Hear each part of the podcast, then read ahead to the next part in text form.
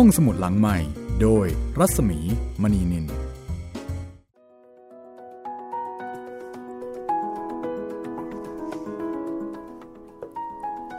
สวัสดีค่ะ ต้อนรับคุณผู้ฟังเข้าสู่การใช้บริการห้องสมุดหลังใหม่กันอีกครั้งหนึ่งนะคะ ที่นี่วิทยุไทย PBS ค่ะ สวัสดีครับพี่หมีครับ สวัสดีค่ะ เจอเจอกันวันนี้นะคะ เราค่อนข้างจะเท่าชราแก่ชราไปไม่น้อยเลยทีเดียวค่ะ โอ้อายุ 80 กับตอนที่ 80 พอดีเลยครับ โอ้อายุเยอะแล้วนะคะ ครับผมไม่รู้ว่าเมื่อไหร่จะไปถึงไซทีสักทีนี่ถ้ามีลูกนี่ลูกโตไปแล้วนะครับเนี่ย ไม่ใช่ลูกค่ะหลานค่ะ วันนี้ใส่อิวมาถึงตอนที่ 80 แล้วนะคะ คุณผู้ฟัง เป็นยังไงกันบ้าง ฟังเรื่องที่ได้ชื่อว่าเป็นมหากาบการเดินทาง แล้วก็เป็นหนึ่งในสี่สุดยอดวรรณกรรมจีนที่ได้รับการยกย่องนะคะ จากบทประพันธ์ของอูเฉิงเอินจากสำนวนแปลปลายสมัยรัชกาลที่ 5 โดยในติ่น แล้วก็เทียนวันเป็นผู้เรียบเรียงนะคะสำนักพิมพ์สร้างสรรค์บุ๊กจัดพิมพ์ แล้วก็ห้องสมุดหลังไม้ก็นำมาเล่าถ่ายทอดให้คุณได้ฟังนะคะ มีการปรุงรสใส่สีใส่ไข่บ้างตามความเหมาะสม ตอนที่ 80 ยังไม่เห็นวี่แววเลยนะคุณจิตริน โอ้โหว่าจะไปถึงไซทีอะ ครับผม แต่ถึงจะไม่เห็นวี่แววนะพี่แต่คิดว่าใกล้มากแล้วครับอืมเพราะว่าดูจากบริบทสภาพแวดล้อมทางสังคมต่างๆ นี่ มันน่าจะอินเดียต้นๆแล้วล่ะครับพี่อ๋อโอ้โห ขนาดนั้นเลยครับ ดูจากอะไรคุณจิตรินเอ่ออันนี้ผมดูจากตั้งแต่ตอนเจอสามปีศาจนะครับเอ้ยอ่าฮะมันมีช้างเว้ยอ๋อเออผมสงสัยตรงนี้แบบเอ้ยมันมีช้าง ก็น่าจะอินเดียแล้วนะอืมคือหมายถึงว่าสภาพภูมิศาสตร์ใช่ครับเรื่องของพี่อ่าสัตว์พืช สัตว์กับพืชเนี่ยครับผมเริ่มเปลี่ยนไป เริ่มเปลี่ยนไปเยอะครับอืมเริ่มเจอช้าง มีมีช้างคือตอนแรกๆอาจจะมีแบบนกป่าอินทรีใช่ครับ ตอนแรกเห็นมีป่าไผ่ใช่ไหมครับอันนี้อ่าฮะเริ่มไม่มีแล้วเริ่มเป็นป่าสนนู่นนี่นั่นอืมก็เลยคิดว่าอืมเอ้ยอืมน่าจะอินเดียแล้วแหละอ่า แต่เจอช้างนี่น่าจะเป็นหมุดหมายที่สำคัญอันหนึ่งทีเดียวนะคะ เพราะว่าในวรรณกรรมจีน แทบไม่ไม่มีนะ แทบไม่มีเลยพี่ ไม่มีอะอืมอินเดียนี่แน่นอนนะคะ อินเดียมีช้างค่ะ เหมือนเรานะคะ เหมือนเราครับผมค่ะ แล้วก็วันนี้ตอนที่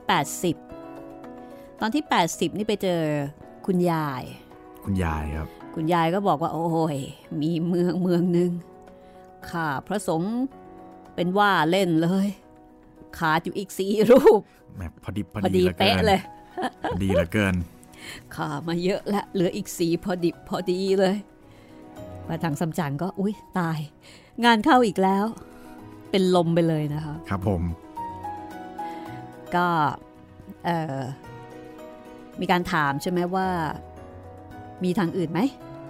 ที่จะไม่ผ่านเมืองเนี้ย เมืองที่ตั้งหน้าตั้งตารับมีดร้อเนี่ย คุณยายก็บอกไม่มีหรอก เว้นแต่จะมีปีกบินได้นั่นแหละ แต่เอาจริงๆแล้วลูกศิษย์อาจารย์ก็บินได้ทุบิกนคนได้กันนะทุกคนค่ะ ทุกครับผมตัวด้วยนะคะ ม้าก็ได้ มีแต่อาจารย์เนี่ยบินไม่ได้คนเดียวอืมก็ถ้าเช่นนั้นนะคะ เดี๋ยวเราไปติดตามกันต่อค่ะ คือตอนเนี้ยโป้ยไก่กำลังคุยกับคุณยาย แล้วก็กำลังสอบถามข้อมูลของพื้นที่อยู่ ว่าพื้นที่ที่นี่นี่มันเป็นยังไงบ้าง แต่คุณยายก็บอกว่า โอ้โหไม่มีหวังเลย สงสัยว่าจะต้องกลายเป็นดินเนอร์ ตายละ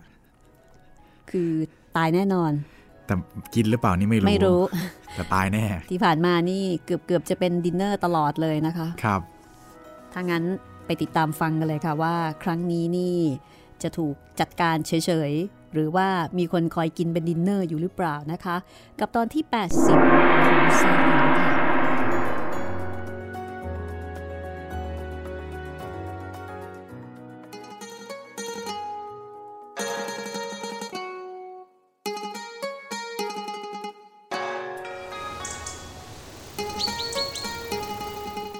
ป้ยไก่ได้ฟังหญิงชราพูดดังนั้น ก็บอกว่า เอ๊ท่านยายอย่าพูดอย่างนั้นสิ พวกข้าน่ะเหาะได้ทุกคนแหละเฮงเจียพิจารณาดู หญิงชราคนดังกล่าวนะคะ ดูไปดูมา เอ๊ะจำได้ว่านั่นคือพระโพธิสัตว์กวนอิมนี่นา แล้วก็เด็กที่มาด้วย คือเสียนใจทงจื้อ ก็คือปลอมตัวมา เพื่อที่จะมาแจ้งข่าว เฮงเจียเห็นแน่แล้วก็เลยคุกเข่าลงนมัสการ เจียก พระโพธิสัตว์ สานุสิทธิ์ไม่ทันเคารพรับ ฝ่ายพระโพธิสัตว์ก็ลอยขึ้นบนอากาศทันที พระถังซัมจั๋งเห็นดังนั้นก็ตกใจ รีบคุกเข่านมัสการ รวมไปถึงโป้ยกายสัวเจ๋ง บัดเดียวก็เห็นเมฆลอยสว่างไปทางน้ำไฮ เฮงเจียก็เลยลุกขึ้นมา พยุงพระถังซัมจั๋งให้ลุกขึ้นเจียกอาจารย์ พระโพธิสัตว์ท่านกลับไปเขาน้ำหายแล้ว เฮงเจียนี่หมายถึงว่า พระโพธิสัตว์บอกข่าวให้เรารู้ว่า ข้างหน้านั้นมีเมืองที่ทำลายธรรม แล้วก็ฆ่าพระสงฆ์ด้วย เราจะคิดอ่านกันอย่างไรดี เจี๊ยบอาจารย์ไม่ต้องกังวล เราก็เคยพบปะพูดผีปีศาจมารร้ายที่มันร้ายแรงกว่านี้มามากแล้ว ก็ไม่เห็นจะทำอะไรเราได้เลย นี่เป็นมนุษย์เหมือนกัน จะไปกังวลเกรงกลัวทำไมไม่เข้าท่าเลย แต่ขัดด้วยที่เราเนี่ยไม่เป็นที่พักอาศัยได้ แล้วก็เวลาก็จวนจะค่ำแล้ว กังวลว่าชาวป่าเข้าไปในเมือง เวลากลับออกมาจะพบปะกับเราเข้า เขาก็จะพูดกันอื้ออึงไป พวกเราเนี่ยก็จะซ่อนตัวกันลำบาก เราพากันลงจากทางใหญ่ หาที่รับอาศัยก่อน แล้วจึงค่อยคิดอ่านกันต่อไป ปรึกษากันตกลงดีแล้ว ทั้งอาจารย์ทั้งสิทธิ์ก็พร้อมใจกันเดินหลีกออกมาจากทางใหญ่ มาถึงที่ราบ ก็พากันหยุดพักเฮงเจียก็สั่งป้ยกายแล้วก็สัวเจ๋ง ให้ทั้งสองดูแลเอาใจใส่พระถังซัมจั๋งให้ดี เดี๋ยวเฮงเจีย จะแปลงกายเข้าไปสอดแนม ตรวจตราหาข้อมูล บางทีอาจจะมีทางพอที่จะเล็ดลอดหลีกไปได้ จะได้รีบเดินทางข้ามเมืองไปให้พ้นเสียแต่ในคืนวันนี้ สั่งแล้วเฮงเจียก็เหาะขึ้นกลางอากาศ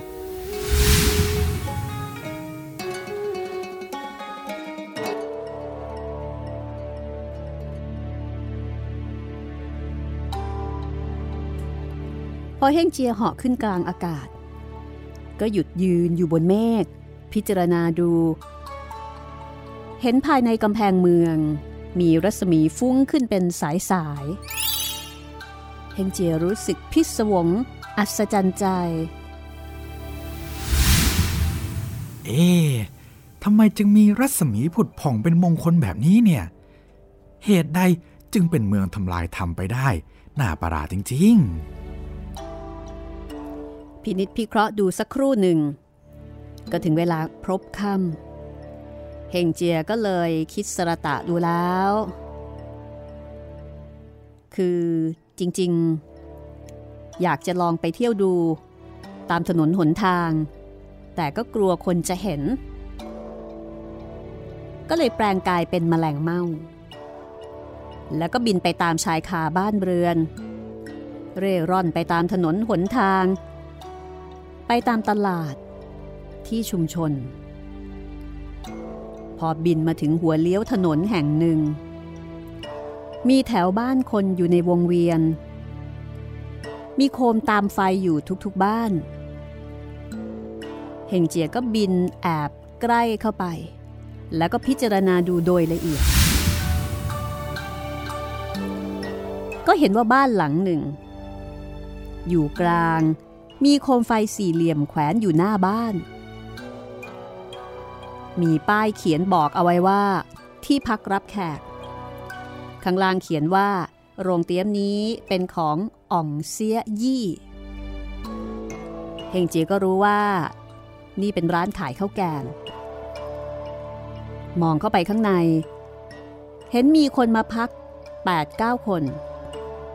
ถอดหมวกเสื้อผ้าโพกศีรษะนอนอยู่บนเตียง เฮงเจียเห็นดังนั้น ก็ดีใจนึกอะไรออกๆอืม อาจารย์เราน่าจะรอดแล้ว คงจะข้ามพ้นไปได้นะเฮงเจียคิดจะลักเอาเสื้อผ้า เอาไปเปลี่ยนเป็นคารวาสให้กับอาจารย์นั่นเอง สักประเดี๋ยว ก็เห็นอ่องเซียยี่ ซึ่งเป็นเจ้าของโรงเตียม เดินออกมาพูดว่า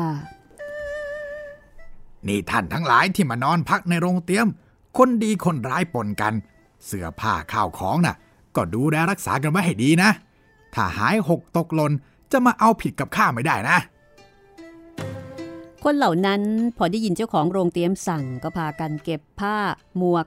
แล้วก็ข้าวของเครื่องใช้ติดตัวเอาไว้ ในพวกที่มานอนพัก มีคนหนึ่งบอกว่า เออ เจ้าของโรงเตียมนั่นเขาก็พูดถูกนะ เราทั้งหลายเนี่ยเป็นผู้เดินทางพักอาศัยต้องลำบากเหน็ดเหนื่อยมานอนหลับไหลไม่ได้สติ ถ้าข่าวของหายไปเนี่ยจะทำยังไงดีนาะก็เลยบอกกับเจ้าของโรงเตียมว่า อย่ากระนั้นเลย ในเมื่อเจ้าของโรงเตียมก็เป็นห่วง แล้วก็เตือนให้ระวังเช่นนี้ อยากจะขอเอาข้าวของเสื้อผ้าเหล่านี้ ฝากเอาไว้กับเจ้าของโรงเตียมน่าจะดีกว่า แล้วตอนเช้าค่อยเอาคืน อ๋องเสียยี่ ก็เลยเก็บเสื้อผ้าเข้าของเหล่านั้น เข้าไปไว้ในบ้าน เฮงเจียเห็นดังนั้นก็บินตามเข้าไปข้างใน แล้วก็ไปจับอยู่ที่ชายผ้าโพกศีรษะไฟอองเซียยี่ พอได้เวลาก็ออกไปเก็บโคมไฟ ปิดประตูหน้าต่างเรียบร้อย เข้าห้อง แล้วก็ถอดเสื้อออกพาดบนราว ขึ้นนอนบนเตียง จากนั้นก็หลับไป ในเรือนของอ่องเซียยี่นั้น ปรากฏว่ามีหญิงผู้หนึ่ง เป็นแม่ลูกอ่อน แล้วก็ลูกเนี่ยกำลังร้องไห้ รบกวนจนนอนไม่หลับ หญิงนั้นก็ลุกขึ้นให้บุตรกินนม แล้วก็ตามไฟเอาไว้ก็คือยังไม่ได้ดับไฟ แล้วจึงเอาเสื้อขาดออกปะเย็บ ไม่ได้นอน เฮงเจียเห็นเช่นนั้น ก็คิดในใจว่า ถ้าจะคอยให้หญิงนั่นนอนก่อน จึงจะลงมือ ประตูเมืองก็จะปิดซะ ก็จะออกกลับไปไม่ได้ คิดไปคิดมา ก็เห็นว่าจะช้าการไป อดทนอยู่ไม่ได้ ก็โผบินลงไปทำให้ไฟดับ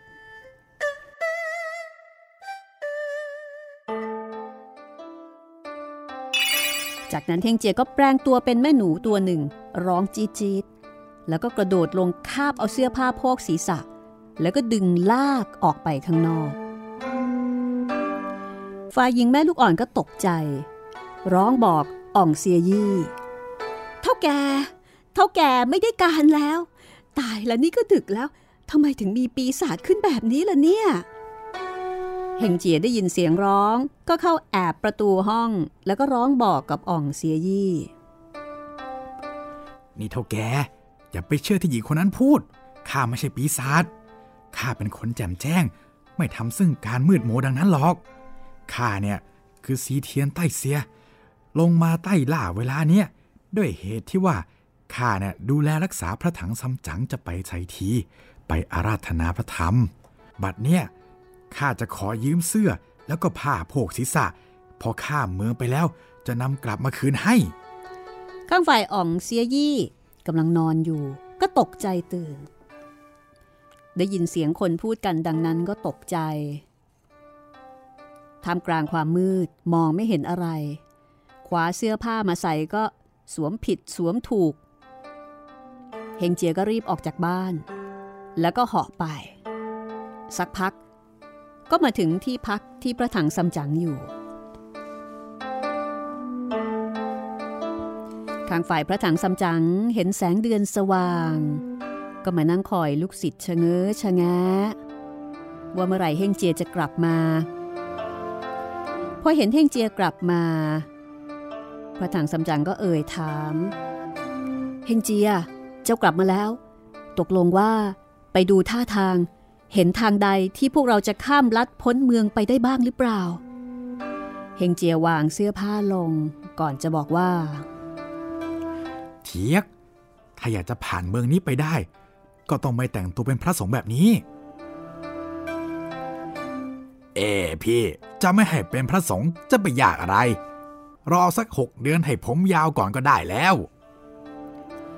แต่เฮงเจียบอกว่า จะรอถึงหกเดือน จะทันได้ยังไง จะแปลงให้เป็นคารวาสเดี๋ยวนี้นี่แหละ พระถังซัมจั๋งก็เลยถามเฮงเจียว่า หมายความว่ายังไง เฮงเจียก็เลยเฉลยว่าเทียกพระอาจารย์ ที่เมืองเนี่ยข้าได้ไปพิเคราะห์ดูแล้ว เจ้าเมืองนั้นจิตเป็นอกุศลข้าพระสงฆ์ก็จริง แต่ที่กำแพงเมืองนั้น มีรัศมีโชดช่วงรุ่งเรืองประหลาด เมื่อกี้ข้าไปยืมเสื้อผ้าที่โรงเตี้ยมมา พวกเราก็แปลงเป็นคฤหัสถ์แล้วก็เข้าไปในเมืองพักที่โรงเตี้ยมข้าวแกง รอให้เจ้าของโรงเตี้ยมจัดหาข้าวเจ ฉันเสร็จแล้ว พอจวนจะเช้า ประตูเมืองเปิด เราก็รีบออกจากเมือง อย่าให้ทันชาวเมืองรู้เรื่อง ถ้าหากเจอคนขวางทางเรา บอกว่ามีรับสั่ง คนเหล่านั้น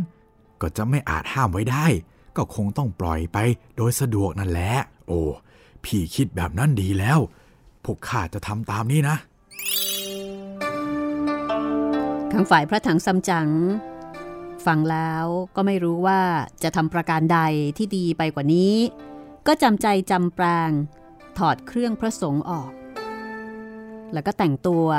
ให้เหมือนกับคารวาสสัวเจงก็แปลง ป้ยไก่ก็แปลง แต่โป้ยไก่ศีรษะใหญ่ พาโพกไม่ได้ เฮงเจียก็ต้องถอนเอาขนออกแปลงเป็นได้และเข็ม เอาผ้าป้ยไก่คลี่ออก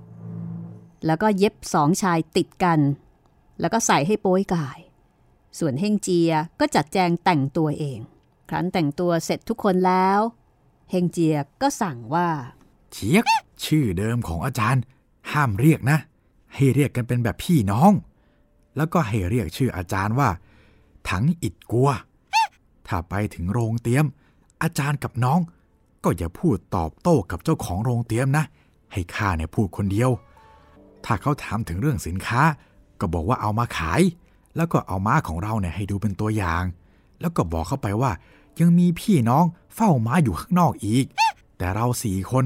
มาหาที่ห้องพักแล้วก็ที่พักม้าก่อน แล้วจึงเข้ามาพร้อมกันทีหลัง เจ้าของโรงเตรียมก็คงจะเกรงใจเรา แล้วก็ต้องเลี้ยงดูพวกเราให้ดี เวลาเราจะไป ไว้เดี๋ยวข้าไปขอบคุณเขา แล้วค่อยออกเดินทางล้วกัน พระถังซัมจั๋งได้ฟังเฮงเจีย ก็ยอมตามนั้น ทุกคนก็ยอมเฮงเจียกันหมด เพราะว่านึกไม่ออกว่าจะมีหนทางใดที่ดีกว่านี้เฮงเจียจัดแจงสั่งเสียเสร็จแล้ว ก็ยกของจูงม้าเดินเข้าเมือง ในเวลานั้นเป็นเวลาประมาณยามเศษ โคมไฟยังไม่ดับ เป็นบ้านเมืองที่ค่อนข้างจะสงบสุข ประตูบ้านของชาวเมืองก็ยังไม่ปิด อาจารย์กับสิทธิ์พากันรีบเดินไปยังโรงเตียมพอไปถึงประตู ก็ได้ยินคนในนั้นบ่นบอกว่า เฮ้ย คนนั้นเสื้อหาย ส่วนคนเนี้ยผ้าโพกหาย เฮงเจียได้ยินแล้วก็ทำเป็นไขสือทำเป็นไม่รู้ไม่เห็น ไม่รู้เรื่อง เดินเข้าไปที่หน้าประตู แล้วก็ร้องเรียกเจ้าของโรงเตรียม นี่เท่าแก ยังมีห้องว่างอยู่หรือเปล่า พวกข้าจะขออาศัยพักสักหน่อยนึง มีจ้า เชิญท่านขึ้นพักบนเหล่าเต็งชั้นบนได้เลย พูดยังไม่ทันจะขาดคำและเห็นผู้ชายคนหนึ่ง ออกมารับมาเฮงเจียก็จูงม้า แล้วก็มอบให้คนนั้นเนี่ย เอาไปเลี้ยงไว้เฮงเจียก็นำหน้า เดินขึ้นไปบนเหล่าเต็ง ซึ่งข้างบนนั่นก็มีเก้าอี้โต๊ะตั้งเอาไว้พร้อมแล้ว เฮงเจียเปิดหน้าต่าง รับแสงเดือนที่ส่องสว่าง ต่างพากันนั่งพักบนเก้าอี้ และเห็นข้างล่างจุดโคมไฟเอาขึ้นมาให้ เฮงเจียก็ออกยืนขวางประตู ดับไฟซะ บอกว่า แสงจันทร์สว่างพอแล้ว ไม่ต้องเอาโคมไฟมาก็ได้ คนรับใช้ก็ถือโคมกลับลงบันไดไป ประเดี๋ยวอีกคนหนึ่ง ยกถาดน้ำชาขึ้นมาสี่ถ้วย เฮงเจียก็เดินออกมารับ มีหญิงสองคนอายุประมาณ 70 ปี เดินขึ้นมายืนแอบอยู่ข้างหนึ่ง แล้วก็ถามว่า นี่พวกท่านทั้งสี่คนไปไหนมาหรือ แล้วก็มีสินค้าอะไรมาขายบ้างเล่า อืม ข้ามาจากทิศเหนือ เอาม้ามาขาย แล้วพวกท่านชื่อแท้อะไรกันบ้าง ท่านที่หนึ่งชื่อถังไต้กัว ที่สามนั้น ชื่อว่าจูซัมกัว ที่สี่นั้น ชื่อซังซีกัว ส่วนข้าเนี่ย ชื่อยี่กัวหญิงทั้งสองได้ฟังก็หัวเราะ พวกท่านนี่ ชื่อแปลกๆกันดีนะอื มันก็ใช่อะนะ ชื่อแส่แปลกกัน แต่ว่าอยู่รวมกัน พวกข้ารวมกันสิบคนพี่น้อง แต่ข้าเข้ามากันสี่คนก่อน จะได้หาห้องเช่า แล้วก็เช่าพักม้า ยังอยู่นอกเมืองอีกหกคน หยุดคอยเฝ้าม้า เพราะเวลาค่ำมืดยังไม่ควรจะเข้ามา รอพวกข้าเช่าที่พักได้แล้ว ตอนเช้าก็จะเอาม้าเข้ามาขาย และพอขายเสร็จ ก็จะพากันกลับไป อ๋อ เป็นแบบนี้นี่เอง แล้วม้าฝูงนั้นเนี่ย มันมีสักกี่ตัวเล่า อืม ก็มีประมาณร้อยเศษแหละ รูปร่างก็คล้ายคลึงกับตัวที่ข้าเอามาเนี่ย แต่สีขนมันจะแปลกๆหน่อย ท่านยี่กัว ถ้าขายมีหลักฐานจริง ๆ ท่านมาถึงโรงเตรียมค่ะ เป็นโรงเตรียมที่สองที่จะไว้ม้าก็มีพรัก พร้อม จะเก็บม้าเอาไว้เท่าไหร่ก็ได้ถมเถไป อีกประการหนึ่งข้าตั้งโรงเตรียมที่นี่มาก็นานแล้ว เดิมสามีของข้าแท้เตียว ก็บังเอิญถึงแก่กรรมไปซะแล้วข้าชื่อว่า เตี้ยวกัวหู ในโรงเตรียมของข้ามีการเลี้ยงแขกสามอย่าง ห้องพักค่าเช่าก็มีกำหนดราคา เอ๊ในโรงเตรียมของท่านทำไมถึงมีเลี้ยงแขกตั้งสามอย่างล่ะ แสดงให้ข้าทราบหน่อยได้ไหมนางเตี้ยวกัวหูก็ตอบว่า มีสามอย่างดังนี้คือที่หนึ่งเลี้ยงมีขนมและผลไม้ต่างๆ แล้วก็ของกินโต๊ะหนึ่งเฉพาะสองคน มีหญิงสาวขับร้อง คนหนึ่งคิดเอาค่าป่วยการห้าสลึง ทั้งค่าห้องก็รวมอยู่ด้วยกัน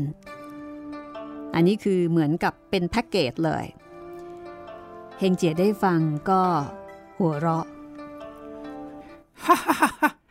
อืมสมควรแล้วสมควรแล้ว ข้ายอมออกเงินห้าสลึง แต่ไม่ต้องมีผู้หญิงมาขับร้องนะ เออ ว่าแต่ที่สองนั้นเป็นอย่างไรล่ะ ที่สองนั่น มีสุราอุ่นร้อน แล้วก็มีเครื่องกินต่างๆ ตั้งบนโต๊ะ ตามแต่ท่านจะชอบใจ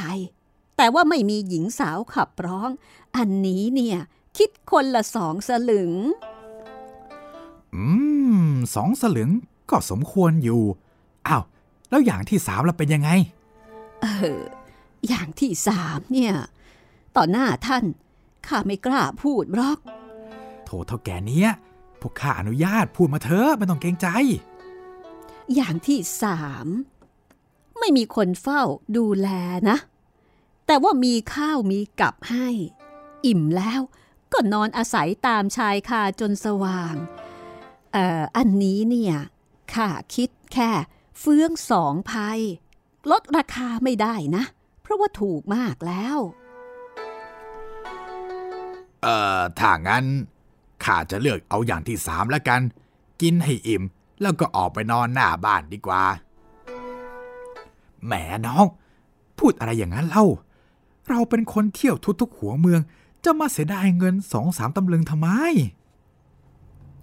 เฮงเจียก็เลยบอกเจ้าของโรงเตรียม ให้จัดแจงโต๊ะที่หนึ่งอ่าอันนี้เลือกแพ็กเกจที่หนึ่งแต่ว่าไม่เอาผู้หญิง จากนั้นนางเตี้ยวกัวหู ก็จัดการไปตามที่เฮงเจียบอกด้วยความดีใจ เพราะว่าเลือกแพ็กเกจแพงทีเดียว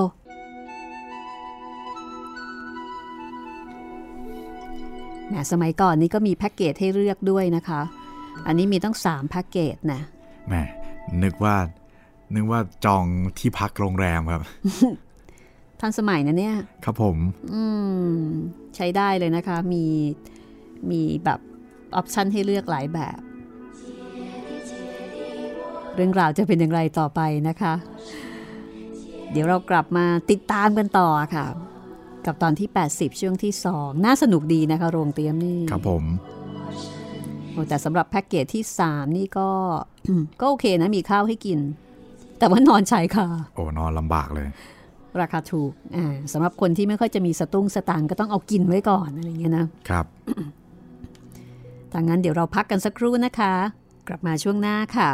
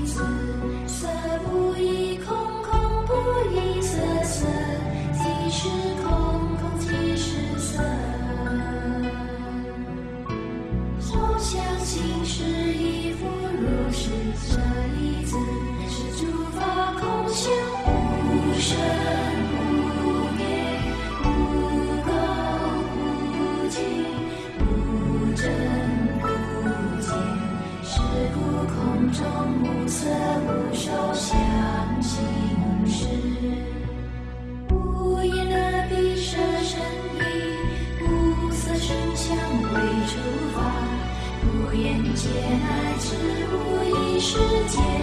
无明。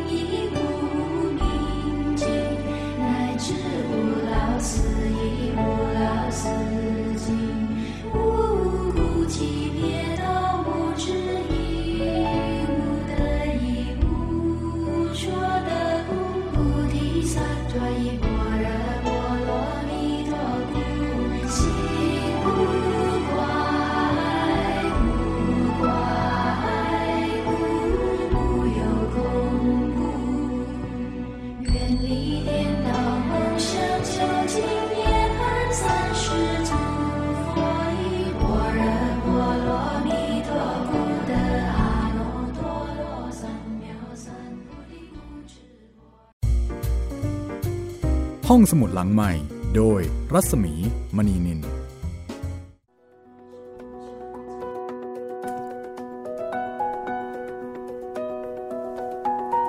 เข้าสู่ช่วงที่สองนะคะ ของตอนที่ 80 ค่ะของไซอิ๋วนะคะตอนนี้ก็จองโรงแรมกันเรียบร้อยแล้วครับ ค่ะ เลิกแพ็กเกจแพงซะด้วย สุดยอดมากเลยนะคะสำหรับโรงเตรียมแห่งนี้ คุณผู้ฟังคะติดตามมาจนกระทั่งถึงตอนที่ 80 ท่านใดมีความคิดเห็นยังไงนะคะ ฟังเรื่องไซอิ๋วแล้ว แล้วก็ใกล้จบแล้วมีเรื่องอะไรอยากที่จะเสนอแนะก็คุยมาได้เลยนะคะ บอกไม่ได้เลยค่ะ ส่งมาที่ 2 เพจด้วยกันนะคะ คุณจิตเรนคะครับผมส่งมาได้ทางแฟนเพจ Facebook ไทย PBS Radio เลยนะครับ ส่งมาทาง inbox ได้เลย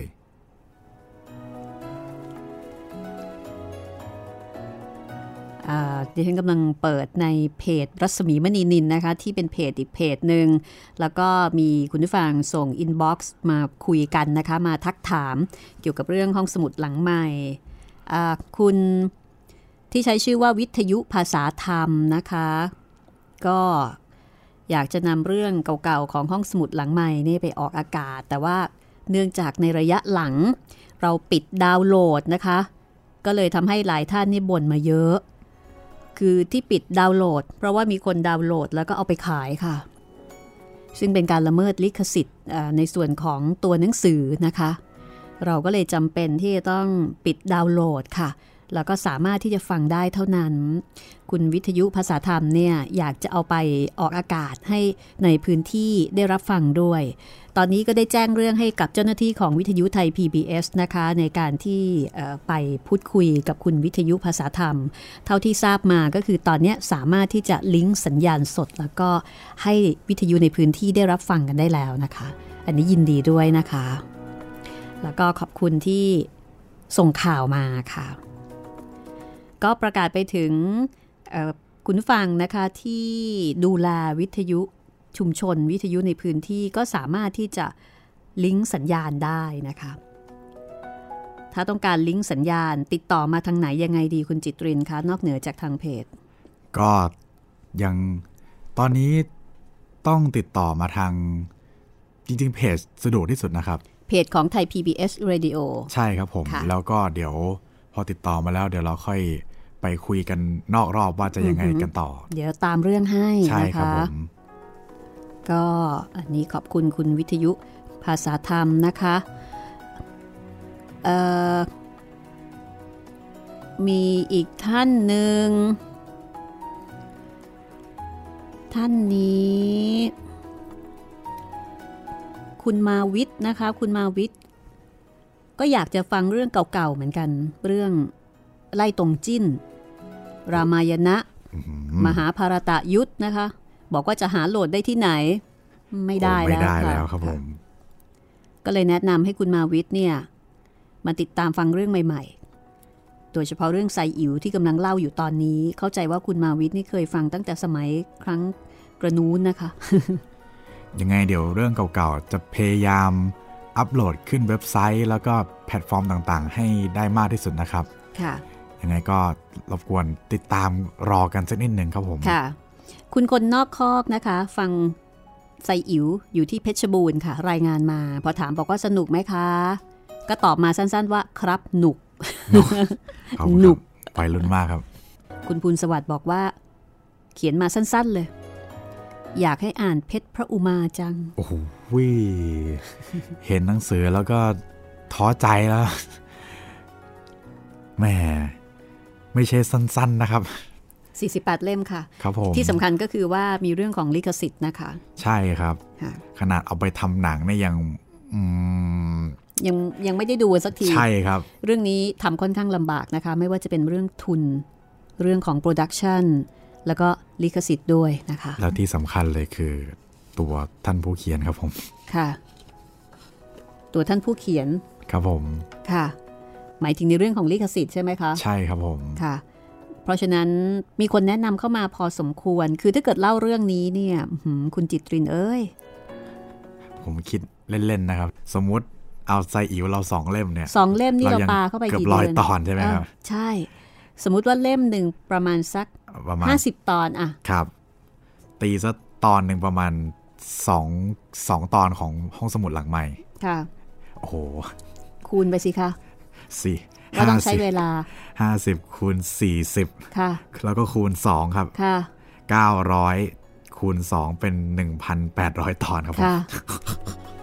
1,800 ตอนนะคะ ปีหนึ่งกี่ตอนคะเล่าปีหนึ่ง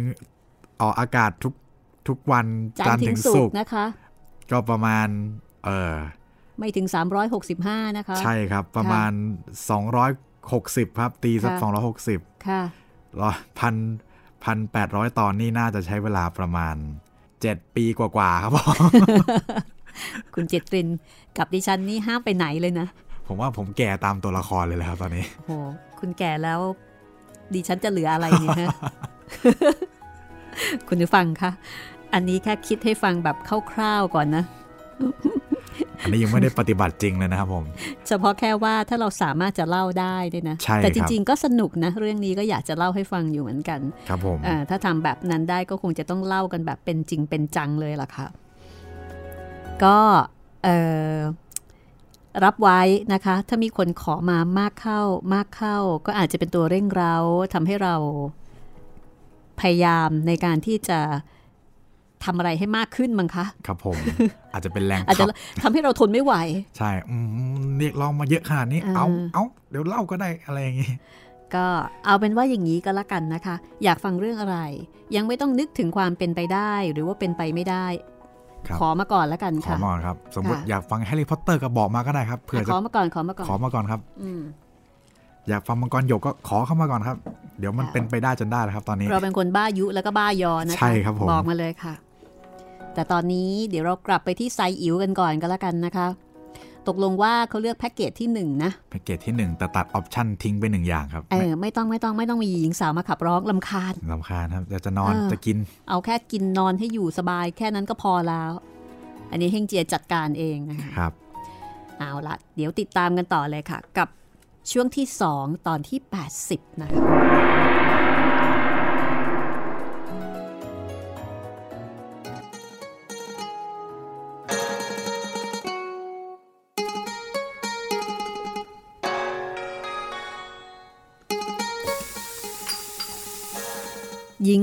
ก็ลงมาจากเหล่าเต็งเรียกคนให้ทำเป็ดไก่หมู แพะแกะ โอ้โห เนื้อสัตว์หลายประเภทเลยนะคะ แล้วก็จัดเหล้ายาปลาปิ้ง อาหารการกินต่างๆ ออกมารับรอง แล้วก็สั่งให้คนทำขนมเนี่ยทำขนมโอชารสต่างๆ คืออาหารจัดเต็มมาก เนื้อสัตว์มีหลาย หลายเนื้อหลายประเภทนะคะ ทั้งเป็ดทั้งไก่ ทั้งหมูทั้งแพะ ทั้งแกะโอ้โหมีเหล้าด้วย มีขนมด้วย แล้วก็ท่าทางจะมีขนมหลายอย่างด้วย พระถังซัมจั๋งได้ยินหญิงนั่นพูดสั่งอาหาร ก็บอกกับซึงยี่กัว ซึงยี่กัวนี่ก็ หมายถึงตัวเฮ่งเจีย ว่า ซึงยี่กัว เขาไปสั่งฆ่าสัตว์แบบนี้ เกรงว่าจะไม่ดีไม่เหมาะนะ เฮงเจียนนึกขึ้นได้ ก็เลยขึ้นไปเรียก เออแม่นางแม่นางเชิญทางนี้ก่อนแม่นาง ท่านยี่กัวท่านประสงค์สิ่งใดหรือ เออแม่นาง บอกให้เขาอย่าฆ่าสัตว์เลย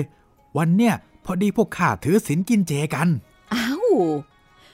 ท่านกินเจตลอดอายุ หรือว่ามีกำหนดเดือนล่ะ อ๋อเปล่าเปล่าไม่ใช่ไม่ใช่ พวกข้าเนี่ยกินเจเป็นวันวันๆหากวันแกสิน จึงกินเจ วันนี้เป็นวันแกสินพรุ่งนี้ก็เลิกกินแล้ว วันนี้ขอให้จัดเครื่องเจมาเถอะข้าจะให้คิดตามราคาที่หนึ่งเลยนางเตี้ยวกัวหูได้ฟังดังนั้นก็ดีใจ ลงไปร้องสั่งเอ่อคนครัว ว่าไม่ต้องทำอาหารเนื้อแล้วทำแต่เครื่องเจเท่านั้น คนทำครัวได้รับคำสั่ง ก็รีบทำอาหารเจในบัดดล จากนั้นไม่นานก็ยกขึ้นตั้งบนโต๊ะ พอพร้อมแล้วเฮงเจียป้วยไก่ซัวเจ๋ง ก็พากันนั่งรับประทานอย่างสบายอกสบายใจ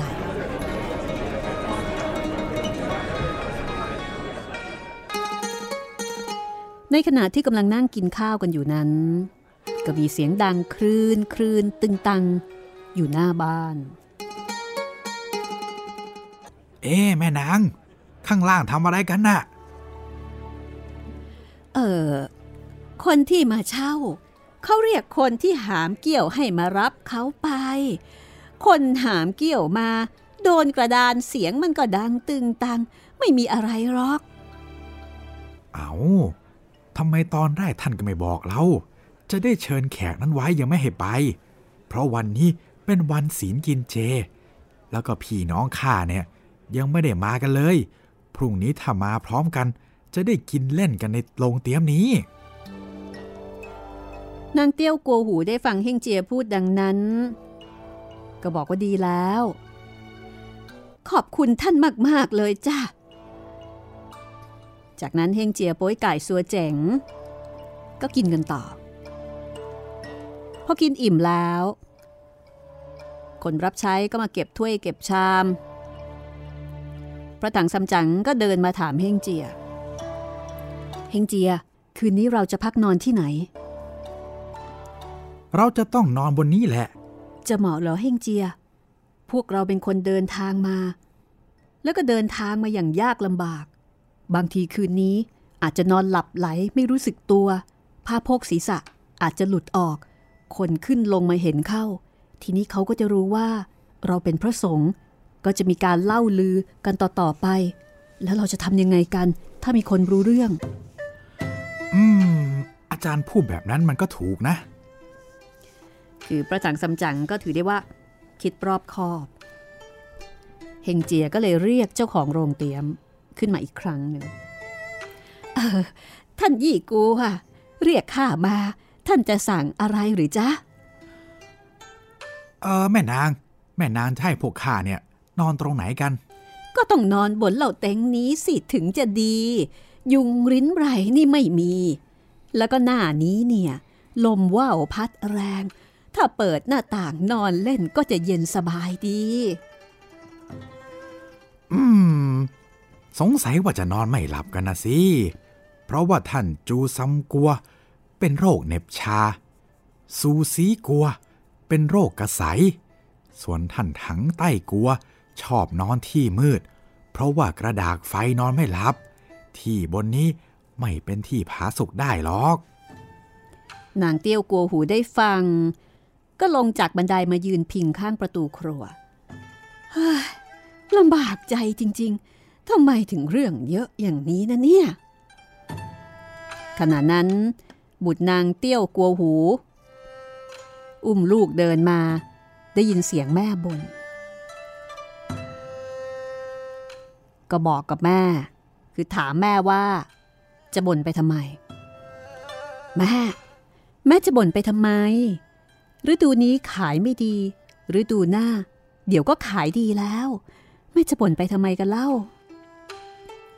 มันไม่ได้เป็นอย่างนั้น แม่ไม่ได้ร้อนใจไอ้เรื่องขายได้ขายไม่ได้ แต่วันนี้เนี่ย เมื่อตอนจะพรบค่ำจวนจะเก็บร้าน มีพ่อค้าสี่คนมาร้องเรียก ขอเช่าห้องนอน พอเข้ามาก็จะกินโต๊ะอย่างที่หนึ่ง แม่ก็อยากจะได้เงินเขา เขาก็ไม่ยอมกินอาหารปกติ จะกินเจ อะ ก็จัดให้ อกินอิ่มแล้ว จะคิดราคาก็ยังไม่ได้เงิน กินที่นี่ก็ต้องนอนที่นี่สิแม่จะไปนอนที่อื่นได้ยังไง เดี๋ยวพอรุ่งเช้า เราก็จัดโต๊ะ มีอาหารมีเหล้ายาให้พร้อม และแม่จะไปกังวลทำไมว่าเราจะไม่ได้เงินเขา ก็เห็นบอกว่าสองสามคน มีโรคกระใสบ้าง เน็บชาบ้าง ไม่ชอบแสงไฟบ้าง อยากจะนอนที่มืดมืด เจ้าลองคิดดูหรือ ที่บ้านเราก็กว้างขวางแบบนี้ จะไปหาที่มืดมืดบังลมได้ที่ไหนเล่าฮ่าสู่เรายกค่าเช่า ให้เขาไปหาที่อื่นดีกว่าไหม ลูกสาวได้ฟังแม่พูดดังนั้น ก็บอกกับแม่ว่า เอ จะหาที่มืดที่บังนั้น ก็ดีแล้ว แล้วที่ไหนล่ะ เมื่อตอนที่พ่อยังอยู่ ได้ต่อทำตู้ใหญ่ไว้ตู้หนึ่งนะแม่ กว้างสี่ศอก ยาวเจ็ดศอก สูงสามศอก ในตู้นั้นเห็นว่าจุ นอนได้ตั้งหกเจ็ดคน ให้พวกเขาไปนอนในตู้นั้นก็ได้ เออ นั่นสินะ ถ้าอย่างนั้นเดี๋ยวแม่จะลองถามดูก่อน นางก็เลยรีบขึ้นไปบนเหล่าเต็ง ท่านยี่กัว ข้าหาทางบ้านก็ไม่มีที่ที่ท่านต้องการ มีแต่ตู้ใหญ่ใบหนึ่ง ตู้หนึ่งบังลมได้ดี แล้วก็มืดด้วย ท่านจะเห็นควรหรือไม่ อืม ดีเลยแม่นาง จากนั้นนางเตี้ยวกลัวหู ก็ลงมาเรียกคนหามตู้ออกมา แล้วก็เปิดบานประตูตู้ออก แล้วก็เชิญคนทั้งสี่คือพระถังซัมจั๋ง เฮงเจียโป้ยไก่ซัวเจ๋งไปนอนเฮงเจียนำหน้าพระถังซัมจั๋งลงมาจากเล่าเต็งโป้ยไก่ซัวเจ๋งก็ยกถุงย่ามข้าวของตามลงมา ครั้นเดินมาถึงโป้ยไก่ก็มุดเข้าไปในตู้ก่อน สัวเจ๋งเอาข้าวของส่งไป แล้วก็พยุงอาจารย์เข้าไป จากนั้นสัวเจ๋งก็ค่อยเข้าไป เฮงเจียก็เรียกให้เอาม้ามาผูก พอผูกดีแล้ว ก็บอกให้นางเตี้ยวกลัวหูปิดประตูตู้ เอากุญแจมาลั่น คือใส่กุญแจด้วยเลย พอรุ่งเช้ามาค่อยเปิด นางก็ทำตามคำสั่งของเฮงเจียทุกประการ ในเวลานั้นเป็นฤดูร้อนพอทั้งสี่คนเข้าไปอยู่ในตู้ ลมก็เข้าไม่ได้ เพราะว่าสั่งปิดกุญแจปิดประตูมิดชิด ก็พากันร้อนทุรนทุราย นอนกันแบบไม่เป็นสุข พากันถอดผ้าโพกศีรษะ แล้วก็ถอดเสื้อออก ในนั้นไม่มีพัดด้วย ได้แต่เอาเสื้อปัดไปปัดมา นอนก็นอนไม่หลับ จนเข้ายามสองจึงได้หลับ เฮ่งเจียนนอนหลับหลับตื่นตื่นยืนมือไปหยิกขาโป้ยกาย โป้ยกายตาก็หลับปากก็บ่นพึมพำ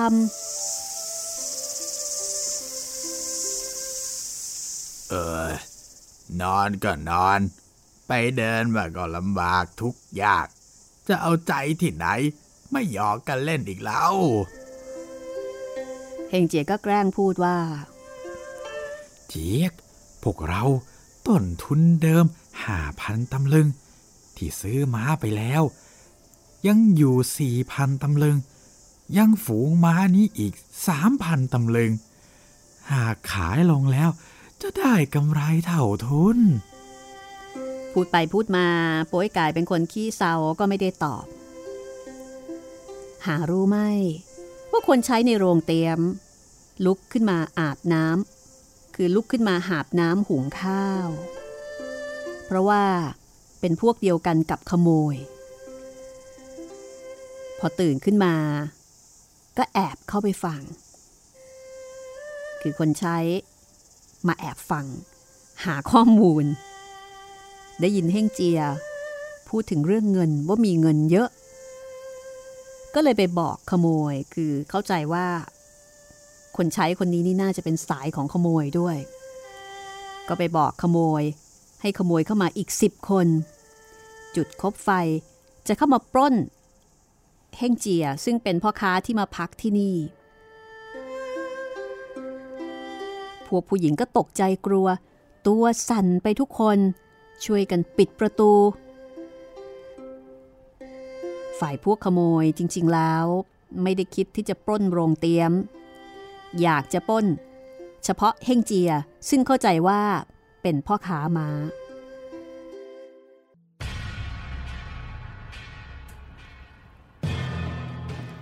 พวกขโมยพากันกรูขึ้นบนเล่าเต็งหรือว่าบนชั้นสองค้นหาเท่าไหร่ก็หาไม่พบ ก็จุดไฟสว่างขึ้น เที่ยวค้นหารอบเตียมก็ไม่เห็น แต่พอมองไปกลางบ้าน ก็เห็นมีตู้ใหญ่ตั้งอยู่ ก็พากันเข้ามาจับม้าออก เห็นตู้ลั่นกุญแจแน่นหนา จะคัดง้างออกยากก็ปรึกษากัน เอ๊ไอพ่อค้าพวกนี้นี่ มันฉลาดเหลือเกินนะสงสัยว่าข่าวของเงินทองเนี่ยจะอยู่ในตู้นี้เองเนี่ยแหละ เฮ้ยพวกเรา หามตู้นี้ไปนอกเมืองกันเถอะ แล้วเอาไปแบ่งกันไม่ดีกว่าหรือไงฮะ คือคิดที่จะหามไปข้างนอก แล้วก็ค่อยไปผ่าออกทีหลัง คิดเห็นตกลงกันดีแล้วก็เอาเชือกมาคล้องตู้ แล้วก็ช่วยกันหามออกไปนอกเมือง ในเวลาที่พวกโจรหามตู้ไปนั้น โป้ยก่ายกำลังนอนผุดลุกขึ้น ก็รู้สึกว่าเอ๊ะทำไมตู้มันโครงโครงเอ๊พี่เฮงเจียทำไมยังไม่นอนอีกเนี่ย นั่งโครงตู้เล่นทำไม จะเอ็ดไปป้อยไก่ไม่มีใครโครงได้หรอก นี่พวกเจ้า ใครมาหามพวกเราไปทางไหนกันเนี่ย อาจารย์ อย่าพูดรอให้มันหามไปทางทิศไซที แล้วไปทางตะวันตก เราจะได้ไม่ต้องเดิน ฝ่ายพวกขโมย เมื่อหามตู้ออกไปแล้ว ก็ไม่ได้หามไปทางทิศไซที อย่างที่เฮงเจียต้องการ แต่กลับหามย้อนไปทางทิศตะวันออก คือย้อนกลับไป พอถึงประตูเมือง ก็ช่วยกันตี คนที่เฝ้าประตูจนกระทั่งแตกหนีไปหมด แล้วก็เปิดประตูเมือง หามตู้ออกไป ในเวลานั้นเกิดการอึกกระทึกโกลาหลรู้ไปถึงนายทหาร ก็เรียกพลทหารมา พร้อมด้วยอาวุธครบมือ แล้วก็ไล่จับพวกโจรหามตู้ พวกโจรเห็นทหารมามาก ก็ทิ้งตู้ไว้ แล้วก็หนีเอาตัวรอดไป พวกทหารก็เลยจับม้าหามตู้ พากันกลับ นายทหารเห็นม้าตัวนั้นดี ก็ไม่ขี่ม้าของตัว แต่ว่าขี่ม้าของพระถังซัมจั๋งนี่แหละ เข้าเมือง พอถึงที่พักก็ให้พลทหารยกตู้นั้นเข้ามาตั้งในตึก แล้วก็ทำรายงานฉบับหนึ่งใส่ซองผนึก มอบให้ขุนนางกองตระเวนนำขึ้นถวายพระเจ้าแผ่นดินตามแต่จะโปรด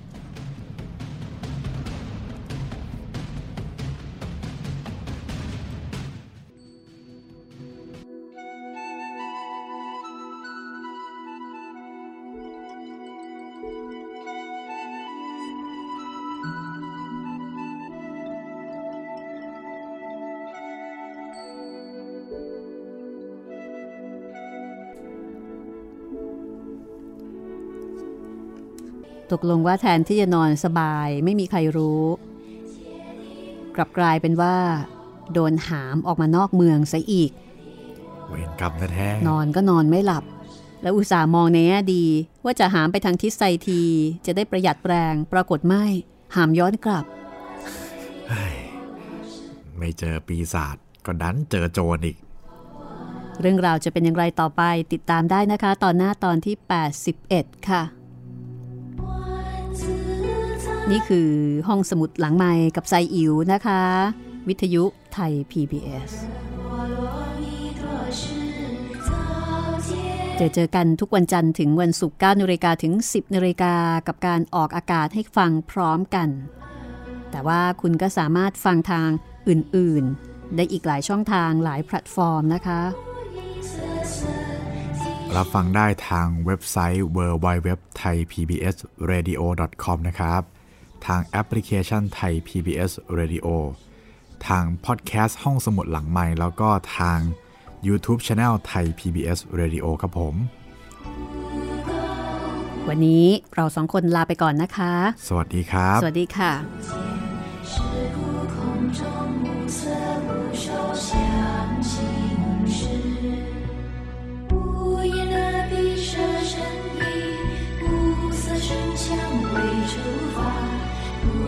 皆来之无一世界。